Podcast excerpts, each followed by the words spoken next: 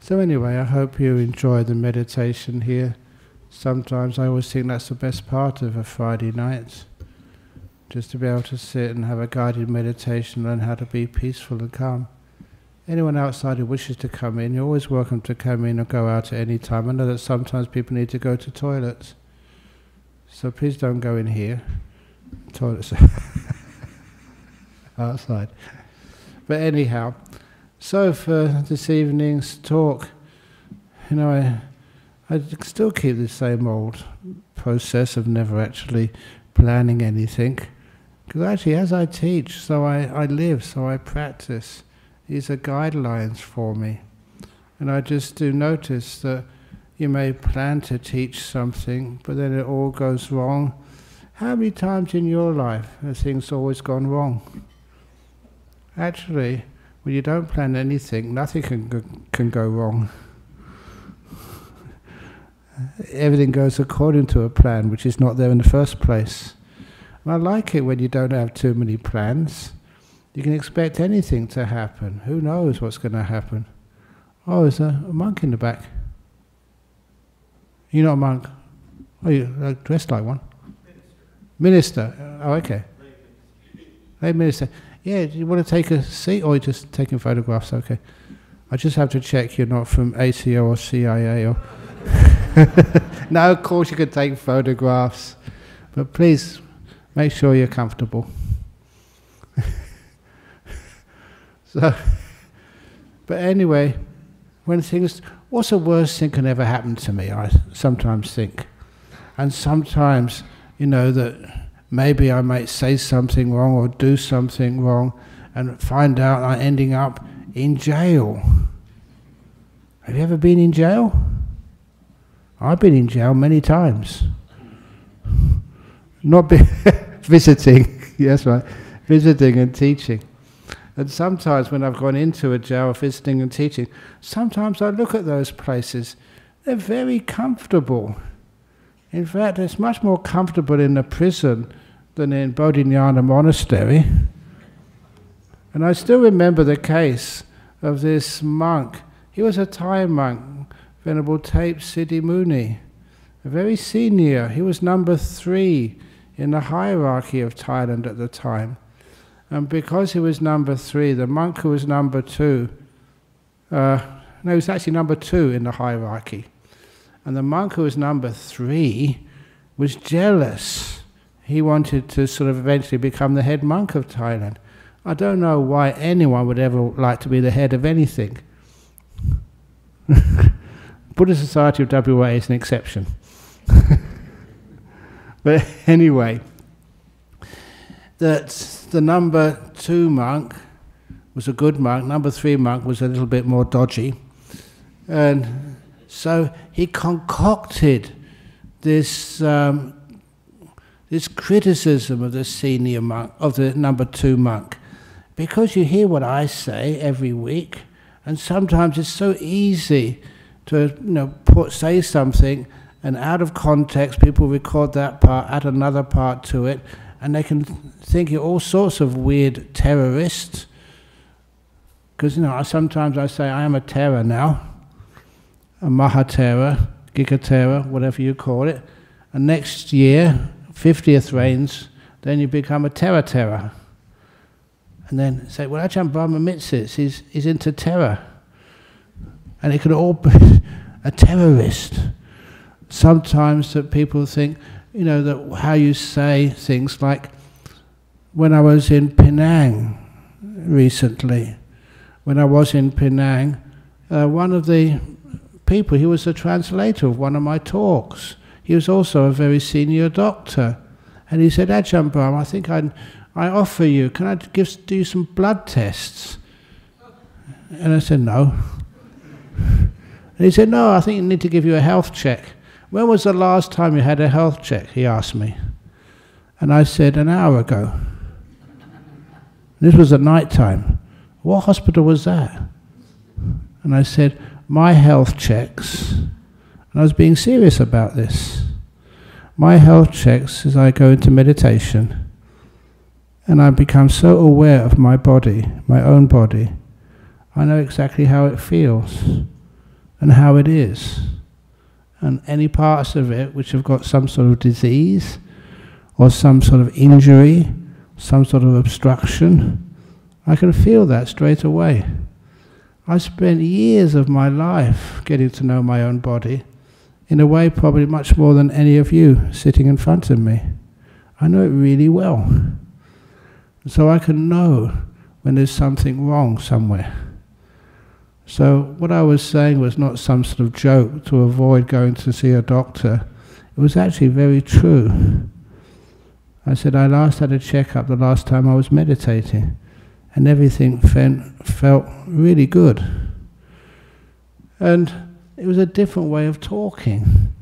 So sometimes I could maybe get sent to jail like that because you say, oh, Ajahn Brahm told us we don't know to go and see a doctor. And that's not what I'm meaning. I'm saying if you've got deep meditation and you know your body, then fair enough.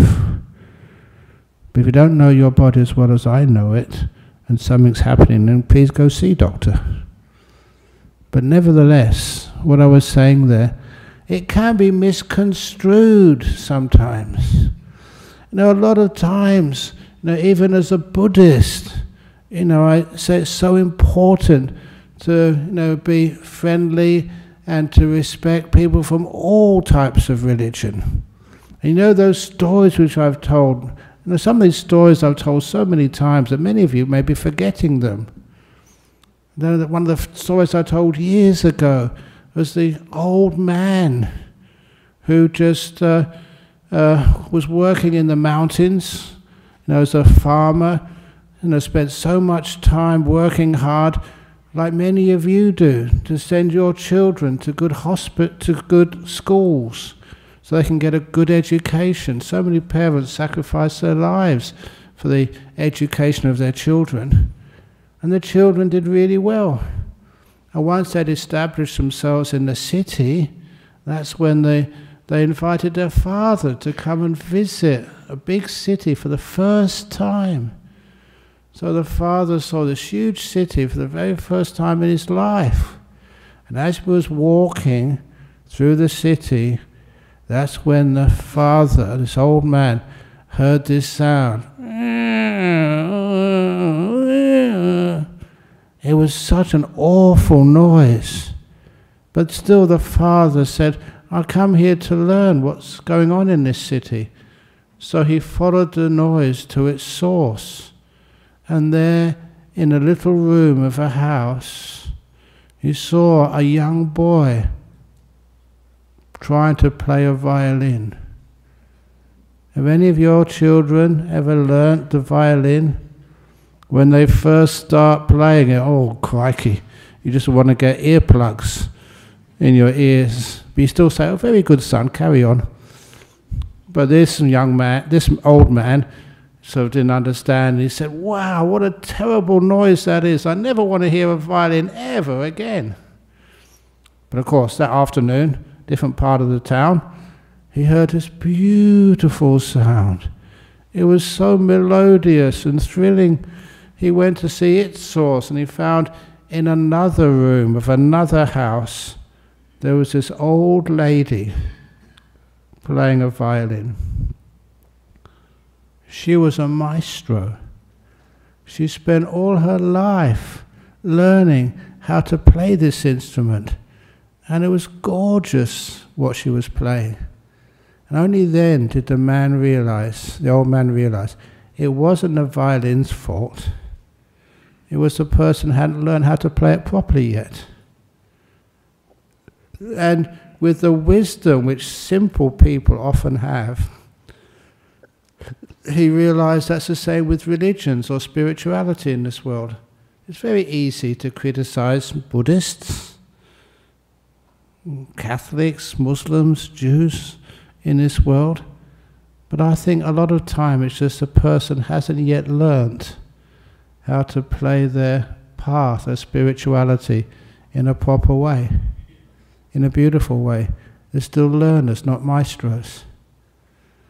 One of the advantages I have of being a senior Buddhist monk is that you do meet people from other religions, other paths. When I do meet them, you have great conversations. And some of those people from these other paths you meet, and you really respect them. They've learnt a lot how to play their spirituality. And you feel very comfortable you know, hanging out with them, doing things with them. And one of those people is a dear old friend, unfortunately he's dead now, was the abbot of the uh, the Benedictine monastery over in New Norcia. He was a good mate. And I remember he was the, the abbot, the Catholic, and when I went to visit him, he gave me a tour around the, the, one of the oldest buildings in Western Australia. And I couldn't help but ask him. He said, These buildings are really old. Are there any ghosts in here? Because I'm really into ghosts. I like ghosts. And he said, No, Catholics don't believe in ghosts. That's what he told me. I don't know if that was right, but he was an abbot, so you've got to believe him. And I said, Really, you don't believe in ghosts? He said, No, we don't believe in ghosts. And I prodded him in the chest. What about the Holy Ghost then? And he said, Oh, Ajahn you've got me again. So he became a good friend. But one of the things he said to me, you know, this was, he was a Catholic, I was a Buddhist. We respected each other, even though I didn't always agree with him. He didn't always agree with me. And I said, he said to me once that one of his core beliefs, this is how he put it, is that everyone is searching for God. Now, please, watch your mind, don't react. I'm not being a weird Buddhist monk. I am a Buddhist. And, but then I respected what he said. And years later, there was this incident where we were co-presenting at University of WA at a, a chaplaincy conf, uh, conference. And I was teamed up with this Abbot Placid, so we can say to us, you know, how do Buddhists and Christians actually help people? And then in the audience at that time, you probably recognize the story now, one of the people in the audience was quite a well known intellectual. That was Father Frank Brennan. He was a Jesuit, and he was just so well regarded. He was actually selected to do an amendment to the Australian Constitution for human rights. And so, you know, he was no lightweight. So when he asked a question, I realised a joke wouldn't cut it with people like that. you know, I tell lots of jokes, but nevertheless, you know, like about the ghost and the Holy Ghost, do you believe in ghosts? But nevertheless, the question which he asked, which was one which many people may ask you, you know, that many people believe in a God. What do Buddhists think about God? Now, straight away, you can possibly say Buddhists don't accept the existence of a creator God. You, a other being doesn't have autonomy over you. But that really wasn't going to take a conversation any deeper. So, what I answered to this Father Frank Brennan, I said, Well, look, this Abbot Placid, know, we are friends. There's only Abbot I can talk to in Australia about Abbot business. and actually, we did that at the time. Whenever there was any visitors, sometimes there were some visitors were a bit on the edge uh, emotionally. And you know, they would go to our monastery, Bodhinyana, first for a few days, and they'd go to New Norcia. I said, How do you deal with such people? We can't say no to them, but we can't let them stay very long. So we exchange names, lists of people, if they ask to come to Bodhinyana Monastery or they ask to go to New Norcia Monastery, look out for these. It was like a secret blacklist. so that's what we did. But anyhow, I said, well, look, this is my friend from a different religion. And he was always telling me that, you know, that that was his belief everyone is searching for God. So I'm not going to question that. I'm going to ask, how does that, what does that mean for me? as a Buddhist monk all my life. Why am I a Buddhist monk? What do I search for? Each one of you who comes here on a Friday evening or just one off, I don't care. What do you search for when you come here? What brings you here? What motivates you in your life? What do you want in life? What gives it meaning? What propels you in this life? What do you want? What are you searching for? And then I said, well, all the Buddhists which I know, they're all searching for peace, peace of mind. Let's take that even deeper. Searching for this wonderful compassion and kindness. It's one of the reasons why when anybody comes in here, please, you're always welcome. And if you feel a little bit discomforted, get another cushion, lean against the wall, go outside and sit on the grass, whatever you need to go. And if you need to go to the toilet, go to the toilet. You won't miss anything. Everything is recorded. And, and as you can come and go, your names are never taken. Which means that you feel like free. There's no sort of, not going to ask you for anything here. Just like those times when people, now this is true, this, it could be a joke, but I don't make these jokes up. People called they phoned, Are you giving the talk tonight? Ajahn Brahm said, Yes. And they said, How much do you charge? They don't know anything about our centre. How much do you have to pay to get in? How much did you pay to get in tonight? Nothing. And they said, That's what I said. We don't have to pay anything. And they said, You don't have to pay anything? I said, No. I said, Well, you can't be any good then. And she hung up. I never got offended. I thought it was such a funny attitude. so these days, of course, I never say that anymore. When people ring up, how much does it cost to come into this centre on a Friday evening? And I answered, priceless. Which is a much better. Just because you don't have to pay anything doesn't mean it's not worth anything. Right? Priceless is a perfect answer. You don't pay anything, but it doesn't mean it's not worth anything. I think I can say this story as well now. I just always got to be a bit careful I don't get into trouble with the library. But in the old days, you know, many people would like to have a Buddha statue for their house. You know, you become a Buddhist and you, you get inspiration from having a Buddha statue. And so we used to have all these old Buddha statues, which we would just, people would give us. And we just put them in the library on the top of the shelves. And then people would come up and say, you know, they want a Buddha statue for their shrine at home, something to inspire them, something to remind them of the beautiful teachings. Where can we get one? I said, well, look, go to the library. You see, I think they've all been removed now. Go to the library, you can see those Buddha statues over there, you know, on the shelves. So I take them in there, and they say, well, that's a nice one. And they say, how much is that? you know the answer priceless. Yeah, but how much is it? It's priceless. But how much do I have to pay? You like it? It's yours. And that's a beautiful way of doing things, because those ones are given to us. Sometimes people have extra, or they're moving somewhere and they can't take it with them. They put it on top there, and it's given for free, no charge. But it's priceless. Don't think it's just to be thrown away. And that's kind of a beautiful way. It's, it's not the way that things are usually done in other shops, but it's a gorgeous way of doing things. It's generous, it's kind, but I just want to make sure that people take those Buddha statues because they really like them. How many of you like the Buddha statue behind me? If you can take it away with your own hands, you can have it. Which is impossible. Actually, it's not impossible. You know, that's some of the things I've seen in my life as a monk.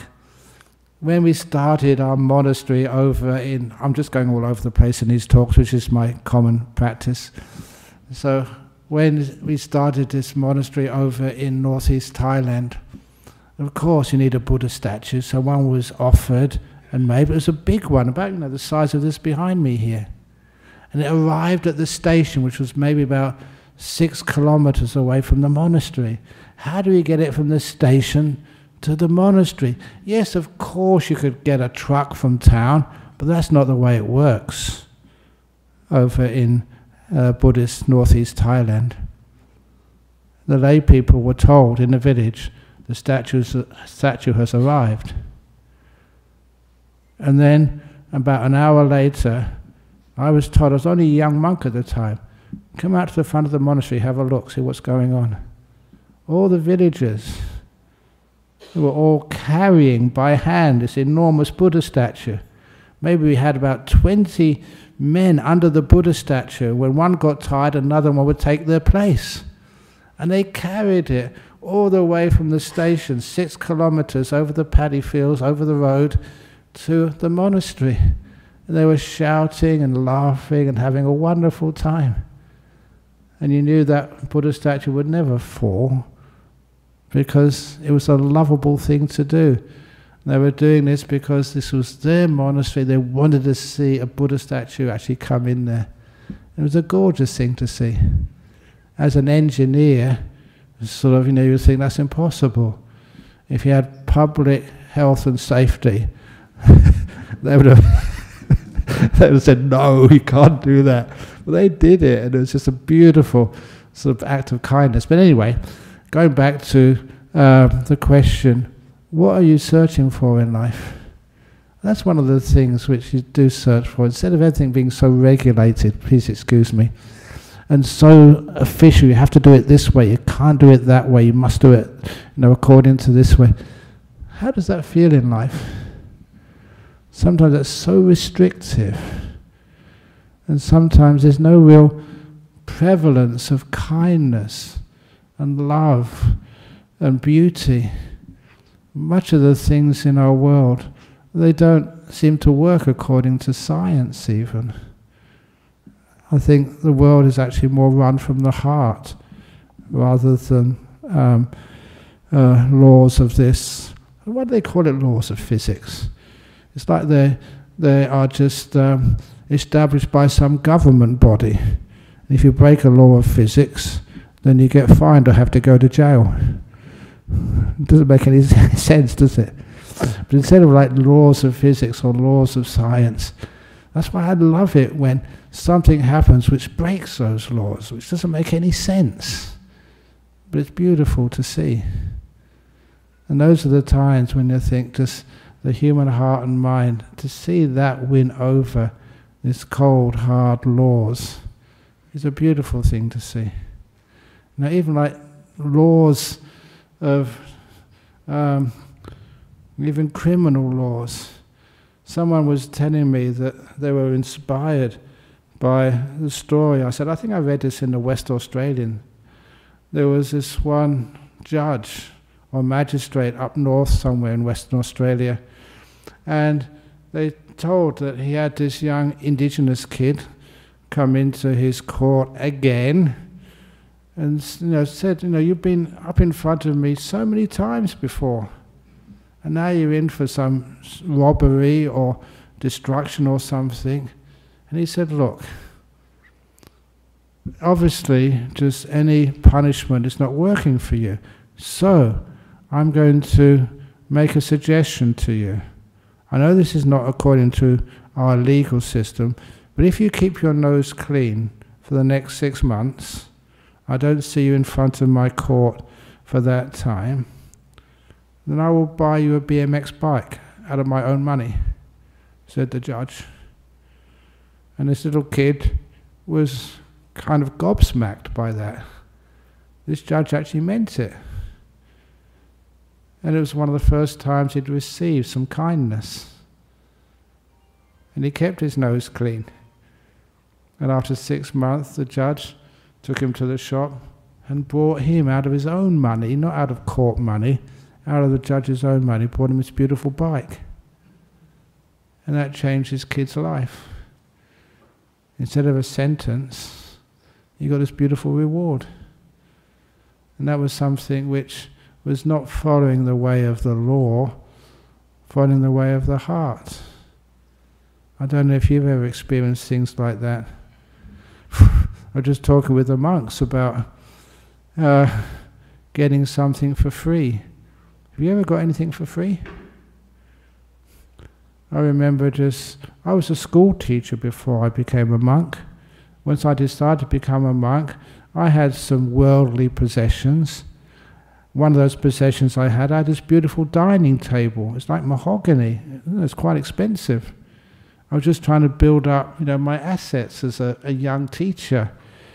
And so I got this really high quality table.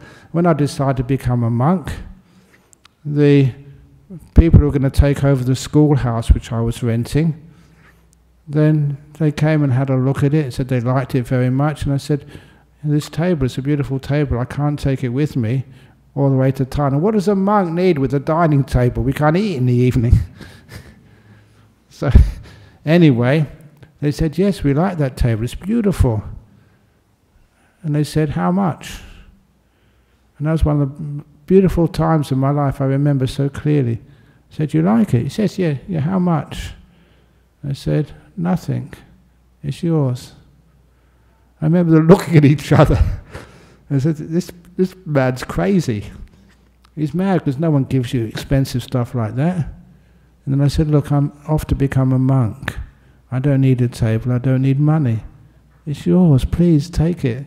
Now have a good start in your life. They were just a young couple, recently married, didn't have any kids yet, just starting off in life.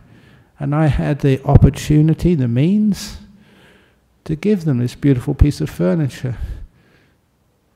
I said, all it cost me was nothing, but I got so much out of that. The joy of helping a couple of people I didn't know, you know start their life together. So that's the sort of thing which I search for in life, that beautiful meaning, the joy, the doing things differently. Just give people other opportunities to have wonderful experiences. And when you do stuff like that, you know, the joy, the love, ability to love and be loved. Say, Ajahn Brahm, what are you talking about? To love and be loved? You're single, you're celibate. You know, you've never had a partner in life. Yes, I have. Each one of you. I mean that you're my family. And hopefully you feel that when you come and talk to me, I do actually care about you. And one of the lovely things about that, I must admit, is I've been here almost 40 years now in Western Australia. Actually, over 40 years, 41 years now in Western Australia. And many of you I've known when you were so small. You know, that your parents brought you here when you were little kids. And I always allowed you to play in the gardens. I remember, okay, I'm telling old stories now. Like, old people do this all the time. I'm old. the, the first Wesak we celebrated here in Perth in Magnolia Street Temple. That was, when was that? 1983 or 4 or something? But anyway, there's these kids, and they were in the bushes in the front of this little house, which was our Buddhist society then, Buddhist center there. Under the bushes, in the afternoon eating biscuits. And they were supposed to be on eight precepts, I thought which was really unfair. There's only kids. And then they said, Ajahn Brahm, please don't tell our parents we're supposed to be on eight precepts. I said, No, come on. I'll get you some more biscuits. You must be hungry. and I said something like that to them, and they always reminded me. That actually confirmed to them the importance of kindness. And I still remember those. I'm just seeing if any of them are here. I know one of them uh, was uh, this colonoscopist. I got it right this time. Not the bum doctor I usually call him. but when he actually, you know, grew up, you know, he went to un- university, very smart kid. He wanted to do medicine, and once he did medicine, he was the fellow, he came to see me one Saturday morning. He said, I can't do medicine anymore, I have to resign. I said, Why? And he said, Because that morning one of his patients had died unexpectedly. It was not just unexpected, it was like tragically. It was a 23 year old young woman. And this colonoscopist had to tell the husband he had no more wife. She died, no, she wasn't expected to die. And he felt that was just so terrible, such a hard thing to do. He felt responsible. And then also had to tell the two young kids next to the husband, You've got no mummy anymore. She died. Now that may sound, you know, just ordinary to you, but to him it was just, it was just emotionally intolerable. So he said he's going to have to resign, and that's when I told told him. You've heard the story before, but it's a beautiful story. It should be told again and again and again. I told him you've you've misunderstood the purpose of being a doctor, or a nurse, or any type of therapist. Your main purpose is not to cure people. You'll always be a failure sooner or later if you think that's your purpose. Your main purpose is to care for people. You never need to fail when you care for people. He got it straight away. So he never resigned. He went back to work and he became a very good doctor specialist in colonoscopy. And when any of my monks need a colonoscopy, or even I don't mind saying this, Venerable Chanda, when she was here last rains retreat, oh, thank you, the gods are happy. when she needed a colonoscopy, because she was um, at the end of her stay here, she had a ticket to go back to UK in a couple of weeks or three weeks. And just to get the public system, you know, you can't get that that fast. You know, there's always a waiting list. So you rang up. I shouldn't say this. My disciple Konos, well, yeah, we'll sort that one out. so she got a special colonoscopy to make sure that she was okay, wasn't any cancer there. And that's the sort of thing which people do, the gratitude they have. You help them, you know, big time, keep his career on track, and they help you back. It's a beautiful way of doing things.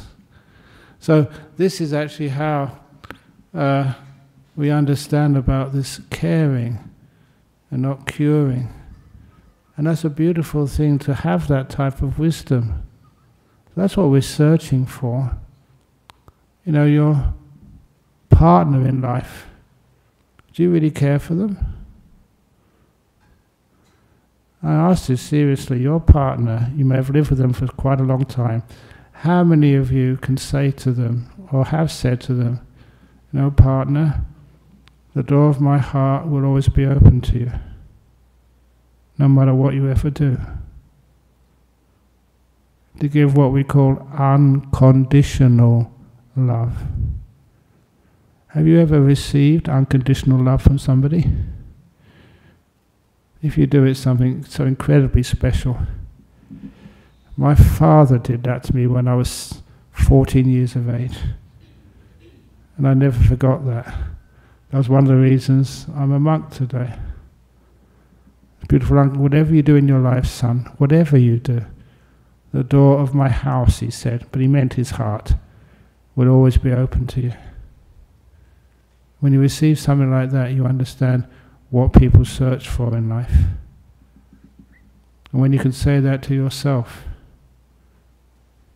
you look at yourself in a mirror, and you say, Me, this person I've lived with all my life, you know yourself better than even your partner does. Me, the door of my heart is open to me. I make many mistakes. But nevertheless, I will never feel angry at myself. I'll never get depressed at life. Because that kindness and that love which you give to yourself can overcome almost anything. And kind of what people are searching for in life. That is like truth, not as a theory, not as something written in a book, but something you feel in your heart that feels beautiful and inspiring. And the forgiveness. How many of you would love to be forgiven? Please forgive yourself. You're the only one who can do it. You look yourself in the mirror, all my faults, all my silly actions, all the terrible jokes which I've inflicted on you, not just once, but many times, sometimes on consecutive weeks. all those silly bad jokes. I ask your forgiveness. And of course, when you have the kindness there, that it's so easy to forgive and so beautiful to forgive. There was this one lady who used to come here years ago, and she had a cancer. She wanted me to teach her meditation, which I did, but the cancer was very advanced, and eventually she passed away. But before she passed away, here in the reception area, I was counseling her, and I asked her, What is the worst thing you've ever done in your life? And you know, she was maybe in her late 60s, 70s. She's a very sort of prim and proper lady. And she said, I can't tell you. I said, Look, I won't tell anybody else. I admit it, I lied, because I've told so many people I'm going to tell you now as well. I don't, I don't think she would mind. What's the worst thing you've ever done in your whole life? And eventually she just, mm, okay, because she trusted me. I'd shown her some unconditional kindness so she could let me know. And she said, The worst thing I ever did in my whole life was I kissed another woman's husband. And I said, Is that all you've done? I d- I don't agree upon that. That's not a good thing to do, but that's, that's pretty good. 60 or 70 years of life, that's all you've ever done wrong. But what I noticed though, when she kept it to herself, it was her secret for so many years, it became so big for her. She was so ashamed of it. And all she needed to do was tell a monk, and it felt so much better. I put it in perspective. If that's the worst you've ever done in your whole life, that's, that's not that bad, is it? I'm not saying that as a Buddhist now you can kiss other people's husbands. That's not what I'm saying. but nevertheless, you can see that some of these advice can be misinterpreted, which is some of the reasons why that sometimes I think, well, if they really get misinterpreted and you sue me for some bad teachings or whatever, thank you. Because this is what happened to that monk. He spent two years in jail in Thailand, this senior monk. And he always quoted that as the best two years of his life. So going on a retreat for 10 days, what I did at the beginning of this year, that's pretty good. But two years of having nothing to do, no one can ask you any questions. You don't have to go and do a ceremony here. You're in jail. You can't go anywhere. You just read books, meditate, rest. And you still got good enough food. You actually probably got better food in jail than you get in monasteries. Maybe I don't know these days. But anyway, he said it was a wonderful time. And eventually he got exonerated. And, you know, he, he always thought that was a lucky thing be put in jail for two years. So can you please call the police and get me arrested? And I can have a real retreat for a couple of years? I don't know for what, but I'm sure you can make up something.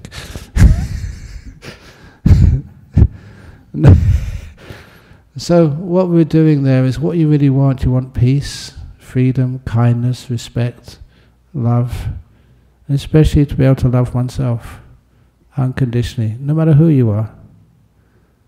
And that's one of the reasons why I love being a monk. Somehow or other, you know, honestly, I'm being honest with you, sometimes I still can't figure it out. You know, why people want me to go to their house for a dana, what they want me to go and to this place or that place. But this is something which keeps staying with me, and I think you all know I've said it before, was that one of the best compliments I ever got in my life. I'm not doing this to praise myself, but just to show what's really important in life. That was from a, uh, from a prison officer. who said, Ajahn Brahm, can you please come back to teach in our jail? That was in Canning Vale, the high security jail which was there. They've got many jails there now, they keep changing their names. But anyway, I said, Well, I'm too busy now, I've got to go overseas, abbot of a couple of monasteries. They said, No, can you please come? And of course I said, Why? And this guy said, I've been working in their prison service in Western Australia all my life. I'm about to retire. And he said, I've noticed something special. I'm not a Buddhist, he said, but every prisoner who went to your classes, when they finished their sentence, they never went back to jail again. Zero recidivism. And even I thought, wow, what have I done? Why? An ability to be of service like that just really hit me in the heart. And I said, I'll send somebody else. He said, No, we want you. Ah, why me? But what is it? Why could you do stuff like that? I'm not making this up. And somehow or other, you know, whenever I saw a person, that unconditional love meant unconditional acceptance. You saw much more than the crime for which they were put in jail. Some of those crimes were horrendous. But nevertheless, underneath, beyond that crime, that terrible act of violence or uh, obsessive uh, force, rape, stealing, beating, underneath all of that there was this human being. This person who was much more than the violence which they had done. And I could see that. And I went into the jails to teach. That's what I saw. And that's what apparently many of the prisoners saw as well. They realized they weren't a murderer. You know that story of the two bad bricks in the wall? Just because I laid two bad bricks in a wall didn't mean I had to destroy it. And that wall apparently is still there. And there's one guy in Prison Farm a year ago he read that story, he understood it, and he said it was only two murders, only two bad bricks, only two murders. In other words, just because he did his two terrible crimes, didn't mean he was a murderer. Don't need to destroy a life because a woman had kissed another man's husband. There's much more to life than that. That is how we learn how to forgive. By seeing the other person not just as their faults, but what's more than their faults. Now, beyond that, see this human being in there. And I've never ever seen a human being who doesn't have beautiful qualities, wonderful qualities. I get into trouble like that over in Bodhinyana Monastery. So why do you ordain that person for? you can see their goodness. There's always a lot of goodness and kindness in there somewhere. So anyway, isn't that what you're searching for? So at this conference in UWA years ago, I told this intellectual Frank Brennan that If that's what atheists, Buddhists, all sorts of people are searching for respect, forgiveness, the ability to love and be loved, to actually serve and help in this world, and to have these beautiful friends. If that's, you can add many things to that. If that's what people search for, my friend here says, you know, everyone's searching for God, that must be what God is.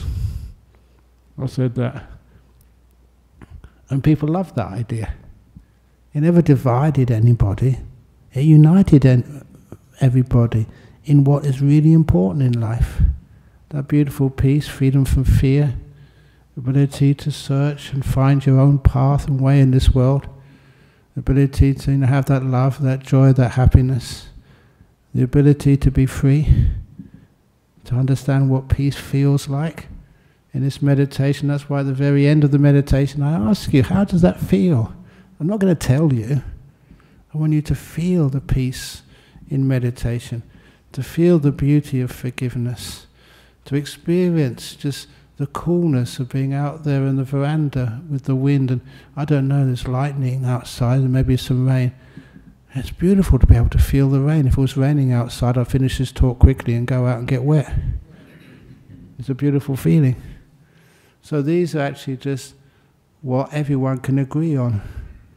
And when we can agree on these important things in life, then maybe we know how that third thing which that old man saw, the most beautiful music in the whole world, was not the maestro playing the violin. That third day, he experienced an orchestra. An orchestra with everyone in the orchestra being a maestro of the instrument and then, most importantly, learning to play in harmony together.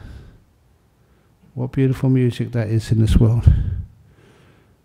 And that's actually just uh, how we can create more peace, more understanding, and less antagonism between people in our world. That's a beautiful thing and prospect which we can have. So thank you all for listening this evening.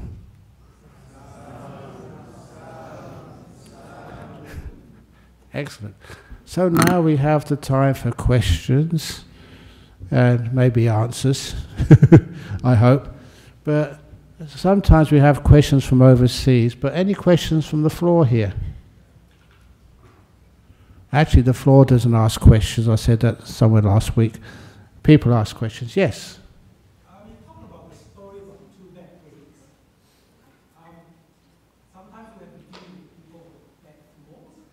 bad.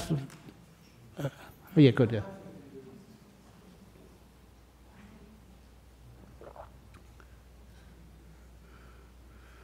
Deal with people who have bad microphones.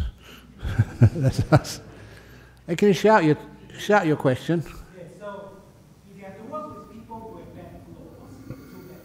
bad floors, yes. What is your advice on a day-to-day basis? If you Oh, it's to see their good qualities. In other words, don't just focus on flaws, focus on the beautiful qualities they have. And once you start focusing on those beautiful qualities, those people can see those qualities themselves. And that's when those good qualities start to grow. I call it watering the, the, the flowers, not watering the weeds. If you focus on a person's bad qualities, the person remembers, oh, they're hopeless, they're failures, they're no good, then they become no good people. We can focus on some of their good qualities. Look, this was the example of this when I was a school teacher. At the end of the year, I had to give out the report cards. And there was always, there's always going to be one kid who comes bottom of the class. Even if they were all Einstein level, then still one has to come bottom. So I gave this report card to this kid who came bottom. And this was not a group of Einsteins, an ordinary school in uh, west of England. And this little kid, as soon as I gave him the, car- the card, he came bottom, 30th out of a class of 30. You could see that he didn't expect that. You see him get depressed and also afraid. What's his friends going to say? What's his parents going to say? What's his other relations going to say? you know, he came 30th. So I had to find out a way that he could see something beautiful in himself, not just his faults. So that's when I told him, many of you know this story, I told him, look, there's something in Buddhism called the Bodhisattva. And a Bodhisattva, this is Mahayana Buddhism, is someone who sacrifices their own happiness so that their friends don't have to suffer. I said, that's you. I know you can do much better than this. I know you're much smarter than coming bottom of the class. So, you must have done this on purpose. So, your friends in the class will not have to suffer what you're going to get from your parents tonight. and he did what you're doing now. He laughed at me. He thought, this is a crazy teacher. But it took him out of his depression. And I just added at the end before I dismissed the class, but I said, you're only allowed to get to be a bodhisattva once in your life at school. Next year, let somebody else take that position. and that was just a way of him seeing another part of himself. Otherwise, if you think you're a failure, you become a failure. I've seen many people like that. I was really surprised because you know, I did educational psychology before being a, a school teacher. And I sometimes wondered, some of the monks who I taught and uh, cultivated over at Bodhinyana Monastery, I asked him, Did you go to university? He said, No, I never went to university. I said, Why not? They're incredibly bright kids. One of them, which you will know, that he's incredibly smart. He's a great builder. And you know, you know who he is, that Santuti over in Kusala Vihara. I asked him, why did you never go to university? He said, because it boiled down to his grandfather, the patriarch of the family, once looked at his report card, which you know, that day was not good. And he said, You're stupid. You're a disgrace to my family. You should work harder. And he believed that assessment from someone who never really knew him. He never really tried from that point on. He thought he was stupid and that's it. That's why he developed other skills to get on in life. A very, very funny and jolly monk. You've seen Ajahn Santut, he's given talks up here. He's a great monk. But he never went to university simply because he thought he couldn't. My goodness, he could. So that's one of the reasons why, if you believe what other people say about you and their bad things, you just give up.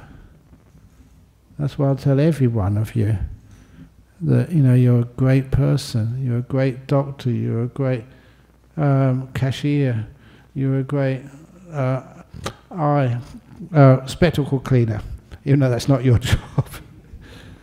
Whatever you do, you build a person up and they actually live up to that usually. Flattery gets you everywhere. Try it. Anyway, I hope that answers your question. There's some questions from overseas now. Thank you.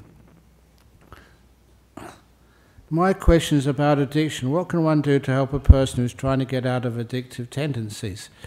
Because some of those addictions are physical, and that's tough to be able to, to get out of those physical addictions.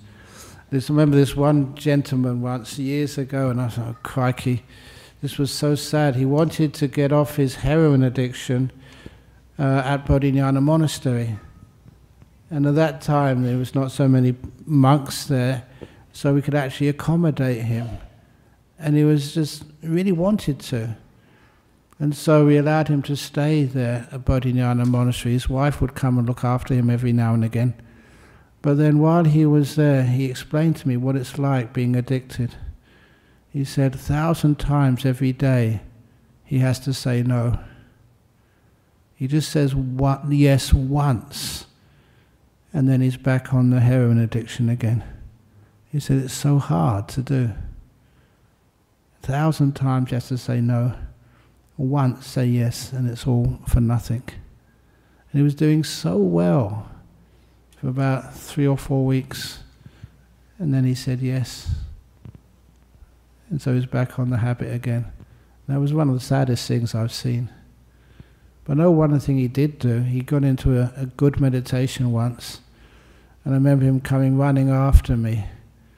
And he said, Ajahn Brahm, I've heard you say many, many, many, many times the joy of meditation is better than, please excuse me, sex, orgasm. I can say that. and I've said that many times before. I wasn't always a monk. I had a girlfriend before I became a monk. I knew what I was giving up. But the joy of meditation is much better than that. and it lasts longer, it's more pleasant, more joyful.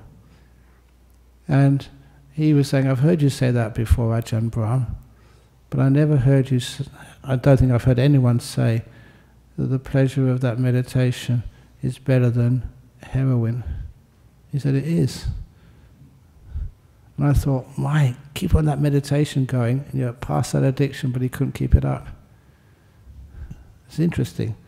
But anyway, obviously, the first thing about addiction is allow yourself to fail. Don't think that you said yes once, which means you can't do it. Try again, and again, and again, and again. It's worth it. The other thing is to make sure that you, you move away, if at all possible, from those sources of supply, the old friends the telephone numbers or places, you know, you can find some of these stuff which addicts you. But never ever feel bad about yourself. Because as soon as you get into negativity about yourself, say, I'm a hopeless person, it's like you don't want to try anymore. And that's one of the worst problems. Doesn't matter how many times you fail, keep trying again. You're not a bad person. Think the only bad people are the ones who supply those stuff. Anyway, when I want to do something like art, I just don't start it because I want to do things perfect. And the fear not to make it, make it holds me back. Can I use Buddhism to overcome that? Yes, of course you can. That's the, perf- the perfectionist syndrome. And that was, I, I don't know if you read the article by Michelle Obama you know, she was an amazing First Lady in the United States. But her perception of her conduct or her performance was always saying, I'm not really good enough to do this job. Everyone else thought she was great. And that's when I first understood about this perfection, a hindrance. You may not think it's perfect, but other people love it. As I said, that's why I get surprised sometimes that so many people come to listen to my talk when it's probably the same old talk again and again. You still come back to listen. Why?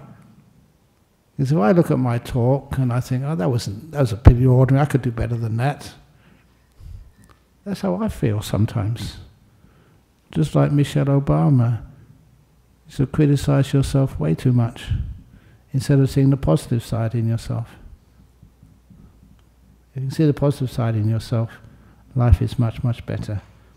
So you give it a try. You can't do things perfect. That's why I also said the 70% rule. As long as it's 70%, and people think, okay, 70%, it's not perfect, but it's good. And then, where you make mistakes, that's where you learn, where you can grow, where you can see more in life if it's something like art you can grow more by seeing the good you've done and not getting dissatisfied because of the mistakes. Okay. Could you give some advice on repeated mistakes and heedlessness? a lot of times, what was this story? I remember reading this in the Cancer Association's journal. There's a person walks down the street and they fall in a hole. And it's, you know, it's just really muddy hole, dirty. It takes a really lot of effort to get out of that hole. So the next time they make a resolution, I've got to be more heedful. And they walk down that street and they still fall in that hole. And they say, oh, I'm a terrible person. The third person, the third time, they go down that same street and now they really are heedful. So they walk around the hole. And the last person, the wisest of them all, never walks down that street. They take a different route to where they want to go. So, you repeated mistakes, you make a mistake. Please never think you're a bad person. Is there anyone in this room who've never made a mistake in their life? You've all made mistakes? I may even make some stupid mistakes sometimes. But this guy, he's He's not here today, but I saw him last week. And I was just saying he was just going over to Indonesia. And so, you know, he knows me. So I said, I've just heard this new marriage joke. And then his face just you know, went really, he didn't want to listen to me. He said, I'm going to Indonesia because I'm getting married. and I was going to say a marriage joke to him. so that ruined that relationship for a while. but I make mistakes, and sometimes that's, that's life making mistakes. And that's why I also said, is anyone here whose name is Jack? Any Jacks here? You're Jack over there? Oh, yeah.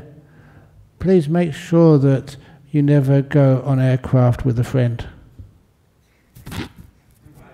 They'll say, Hi, Jack. And then they ground the plane. That's another Ajahn Brahm bad joke. Anyway. Dear Ajahn, I feel that I'm lazy and not able to arouse energy practicing meditation or reading sutra at free time. Instead, I'm looking for distractions online. Appreciate your advice. Whenever you do meditate, at the very end of the meditation, please ask yourself, how is this? How does it feel? You know, when I did that as a young man, even what I thought were bad meditations were actually really much better than when I started. I always made some progress. Maybe not just brilliant lights and blissing out, but it was much more peaceful. When I started seeing the value in meditation, then it made it more enjoyable, and I did more meditation. It's valuing it, seeing the value in it.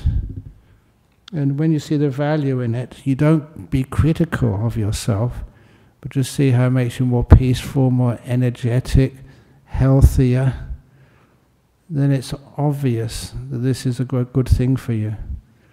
And if you're living in a family, ask your wife or your husband or your kids. And this has happened so often in the past. People will tell me they never felt like going to the meditation class tonight. Their kids sent them. Mummy, are you going to meditation? No, I've just come back from work. I feel tired. I'm exhausted. Mummy, you must go to meditation tonight. Why? Because you're a much nicer mummy when you come home from meditation. And so many kids tell their mummy to do meditation or tell their father to do meditation. It does make you feel so much better. And the kids can see that. Once you see its value, then of course it's easier to do more of it. Okay. Now, is there any more questions from here before we finish off? From the floor? Rather from the seats, the cushions? Oh, you got a question there.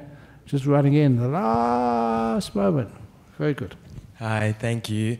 My question relates to the story you were talking about where the farmer went to where oh, his yeah. daughter was studying and then he saw an orchestra instead. Yeah. Can you just expand on that metaphor? Oh, it's a beautiful metaphor. Sometimes we judge people and it's really unfair. They're just starting to learn. There's, you know, you're starting maybe to meditate. Don't judge yourself harshly. After a while, I wish you could have, judging me as a teacher. I remember this lady, still a really good friend, uh, Angie Monksfield was her name. And you know, she first saw me in Singapore giving talks, and that you know, she really wanted to promote this, and she was just a very, very smart woman. But then she came over to Bodhinyana Monastery just for a self retreat in those days, and she looked in our library and decided to get the oldest talk which I've ever given. And it was one of the cassette tapes. We had a cassette tape recorder, and she listened to that. You know, the earliest, the oldest talk she could hear from me. And then after listening to that talk, she came up to me and said, Look, I just found this talk. You gave this talk maybe just in the first year you came to Perth. And she said, It's amazing. I said, Really? It was so hopeless. if I'd have heard that, I'd have walked out the door straight away. and I said, Yes. If you'd have judged me when I first started learning how to give talks, then of course you'd walk out the door. But now I'm a popular teacher. Where did that come from?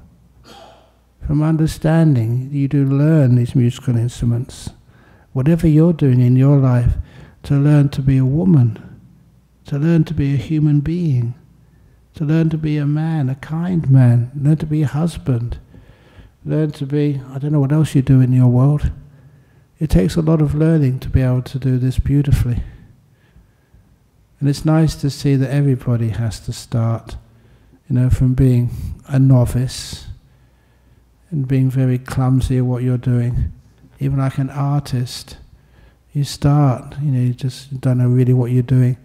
And after a while, you get that confidence. And so these days, I tell the monks this, I try to get what they call in the zone. Once you get in the zone, you start giving a talk, and just the talk comes out. I do this especially when I give monks talks and have in monasteries, and the nuns come as well. And then, why? How come that comes out so easily? You get into this zone and just things come out, and it becomes very inspiring. Uh, uh honestly, that sometimes when I give a talk to the monks, sometimes I thought, where did that come from? That's inspiring. The last talk I gave to the monks was yesterday, last night. And I thought, oh, no way I can give a talk tonight. Just come off retreat. I'm just too peaceful. But he gave a talk, and then it was a nice talk. And I don't know about you heard that last night, Nicholas, and so did you. But I was really inspired by that. Is that sort of narcissistic, being inspired by your own talk? No, it was actually real. I couldn't stop it. It was just beautiful. And it wasn't me. I didn't give the talk. It just came out. You get into that zone, and all you've heard, all you've meditated, all you've read, all you've learnt, know, if it comes out by itself. And those are the best talks. So anyway, that's actually when uh, you become a maestro. But all maestros start off just making terrible noises. And that's what I did anyway. I'm glad you never I think all those tapes have been destroyed now. It's a shame. They were on cassette tape and people didn't think they were worth keeping. They've been great to keep. Give everyone else confidence. You know, some of the monks tell me, you must have been born like this. I wasn't born like this. That's one of the reasons, okay, you're hanging out here. Do you think I was really a, a very pure, perfectly behaved young kid when I was growing up? One of the things I like telling people when I was about seven or eight years of age, I got my mother a birthday present. So I had enough pocket money. I had a little box, had some wrapping paper. What I put in the box, this was in West London, and there was a craze, last, a food craze, only lasted about a year and a half, of uh, mashed potato with jellied eels. Eels. So I went to the shop, I didn't know any better, and I bought a live eel. They sold them, you could buy them live. and I bought a live eel, put them in this cardboard box. I wrapped it up with uh, happy birthday paper with a nice bow on it. I wanted to sort of you know, make it sort of believable. And a nice little card. Happy birthday, mummy, from your son, Peter. That was my name. And I gave it to my mother. I must have been a very good actor because she didn't suspect a thing. Ah, oh, how sweet. A surprise birthday present from my little seven or eight year old son. And then she read it, oh, that's so nice. Thank you so much. As he opened it up, and when she opened the lid of the box, the eel, I could not have trained it better. It lifted up its head and stared at my mother. and mother, my mother screamed her head off. my poor mother. And I just, I'd planned it all out. I ran away to hide for a couple of hours. I had what they call these days the exit strategy. so that's what a sweet and beautiful young man I was when I was so young. And to this day, I feel a lot of compassion for mothers. Sometimes your, your children do that. And my mother, she never punished me for that. You know, she kind of understood this was just a son growing up, made a mistake, but she loved me more than she got upset at me. And that really inspired me. That's what I remembered from that. I did actually ask her, what do you do with that eel? And so she actually put it down the toilet so it can go into the sewer system. No, he had many of its friends down there. I'm sure the sewage system down there wasn't wouldn't kill it. It would just actually, you know, probably hang out down there. anyway, I was concerned. What have I done to my mother and the poor eel? It was funny at the time, but okay. So I wasn't born a monk. You actually grew into the role, and I like telling people about imperfections. It gives people like hope with all your imperfections. I don't know what they are, but you know you're really nice, beautiful people. So thank you for being here, and thank you for coming to our Buddhist Society of Western Australia again. And hopefully you come back many more times so we can enjoy each other's company. Thank you for coming. Okay, okay. I'm just going to bow to the Buddha Dhamma Sangha, and then we can go back and see what we need to do tonight.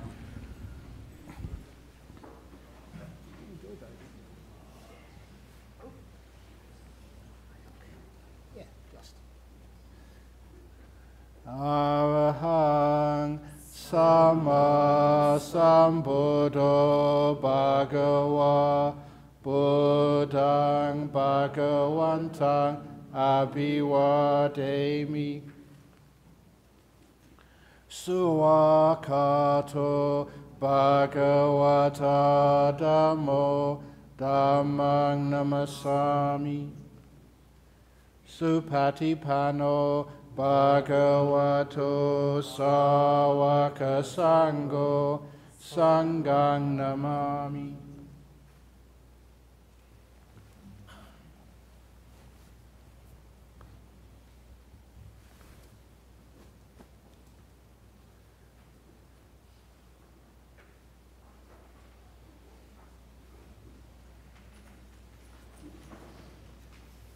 Hi.